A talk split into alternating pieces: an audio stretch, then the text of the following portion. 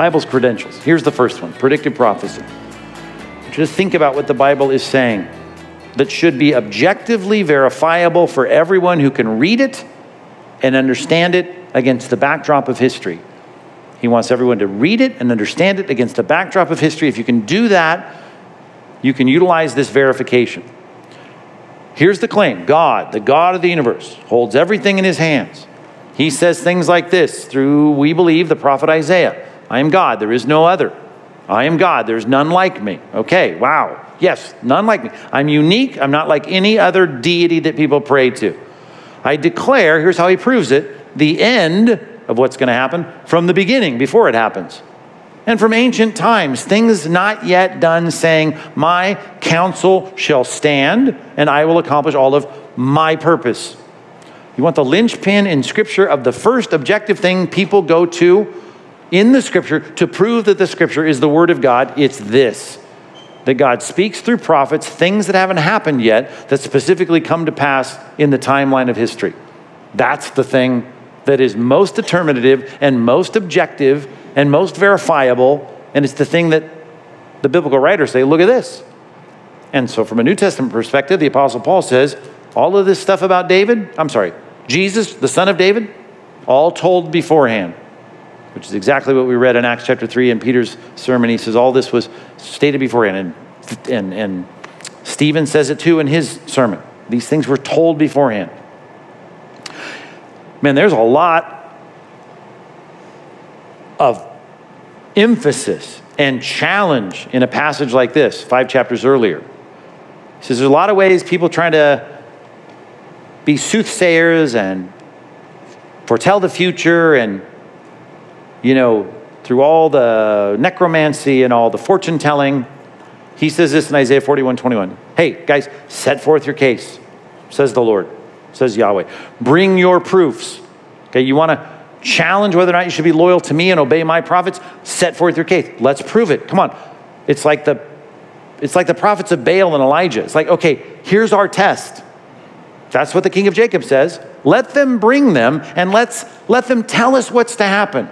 I mean, Jesus lays down the gauntlet here. And I say that because the triune God, all the way back to creation, Jesus the Son is involved in making this case, and he reiterates it all through the Gospels. The proof. You ought to believe through the things that God has promised and fulfilled in me. You can see, as he says, Scripture is fulfilled in your hearing right now. That's why there's a big gap, I think, between Old Testament and New Testament. That's my theorization of why there was 400 silent years. God wanted to make sure that's wrapped up, all the promises, and now he's bringing it to pass.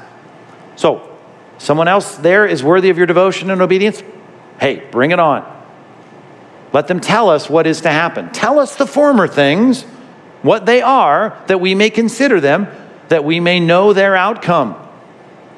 Or declare to us the things to come Tell us stuff before re- recorded history, and tell us stuff that was prophesied in the past, and tell us stuff that came to pass, and tell us stuff that's in the future. Lay it out. Give, give me the predictions. Tell us what is to come hereafter, that we may know that you are God's. I mean, if you really are wanting the devotion of the people, prove it. Do good or do harm, that we may be dismayed or terrified. Now, that's a different kind of thing. That's like the prophet of Baal's, right? Uh, the prophet of, of Baal, the prophets of Baal, they were challenged to have something miraculous happen.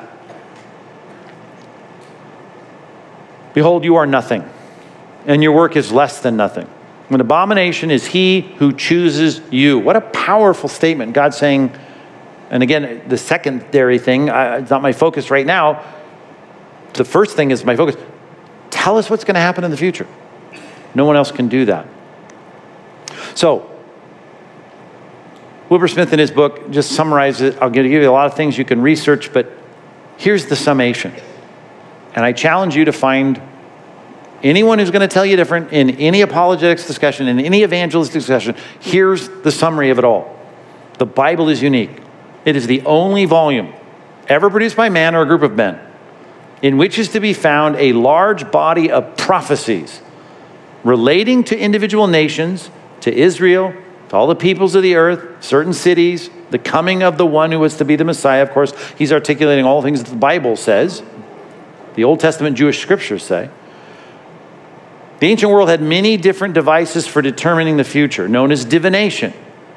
But not in the entire library of Greek or Latin literature, even though they use words like prophet and prophecy. Can we find any real specific prophecy of a great historic event to come in the distant future, or any prophecy of a Savior to arise in the human race? Islam can't point to any prophecies about the coming of Muhammad right? They'll try with one or two passages, even in the Old Testament, but there's nothing even close. I mean, it's it, not even close. We can look at those in a study of Islam, which we've done. Uttered hundreds of years before his birth. Neither can any of the founders of any cult in this country rightly identify any ancient text, although even Joseph Smith tried to tie his coming to, you know, I have sheep of another fold and, and Jesus' teaching. Anyway, we can look at those and say, is that really the intent of the text? Is I mean, we can easily discredit those. And that's cherry picking one or two. We've got a whole body of biblical prophecy, specifically foretelling the future. In this case, you can't find that in any cult, you can't find that in any religious writings.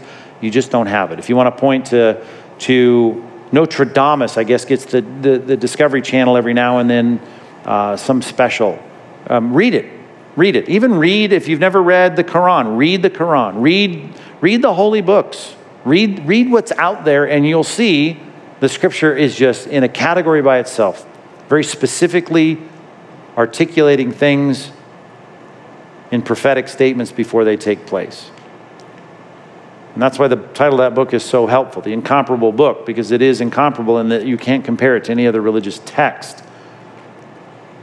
There's so many, and I'm going to give you some resources in a minute, but I just listed a few. Leviticus 26 predicted what we see being played out in Ezekiel and Daniel over 900 years before it happened.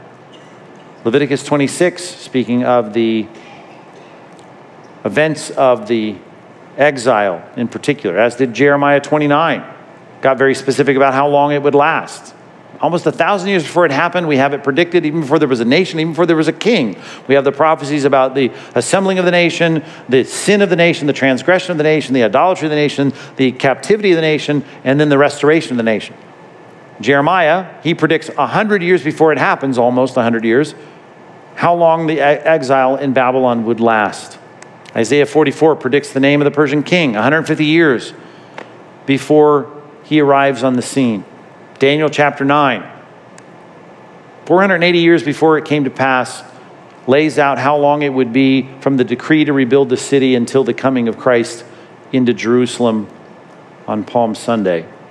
But I did want to quote Stephen in Acts chapter 7. Of course, it's getting it's ramping up in his sermon here and getting contentious.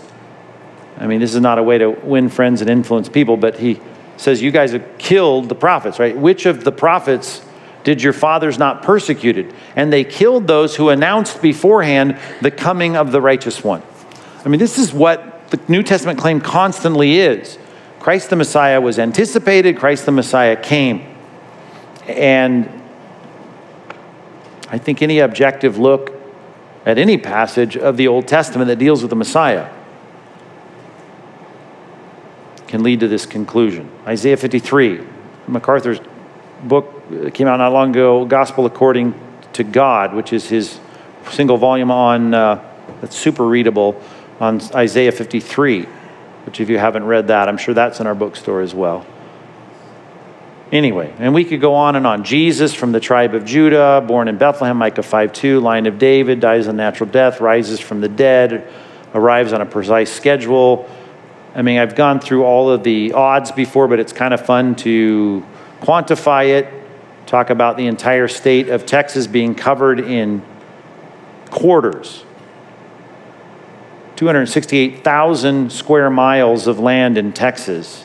If you covered it two feet deep in quarters, and you only put one quarter in there that was a 2019 quarter, and I blindfolded you and let you fly all day all over the state and said, You can go down there now, land your helicopter, get out and pick one quarter, right? What are the chances you're going to pick the one quarter that has that date?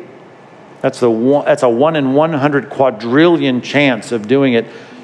And the point is, if you do enough mathematics on just a handful of prophecies regarding specific things like where Jesus would be born, I mean, these math types have tried to look at what the odds of those, those things are. And it's like astronomical, right? That's a one with 17 zeros after it. Isaiah 42 9, behold, the former things have come to pass. Just look at the record of biblical prophecy, and new things I now declare before they spring forth, I tell you them.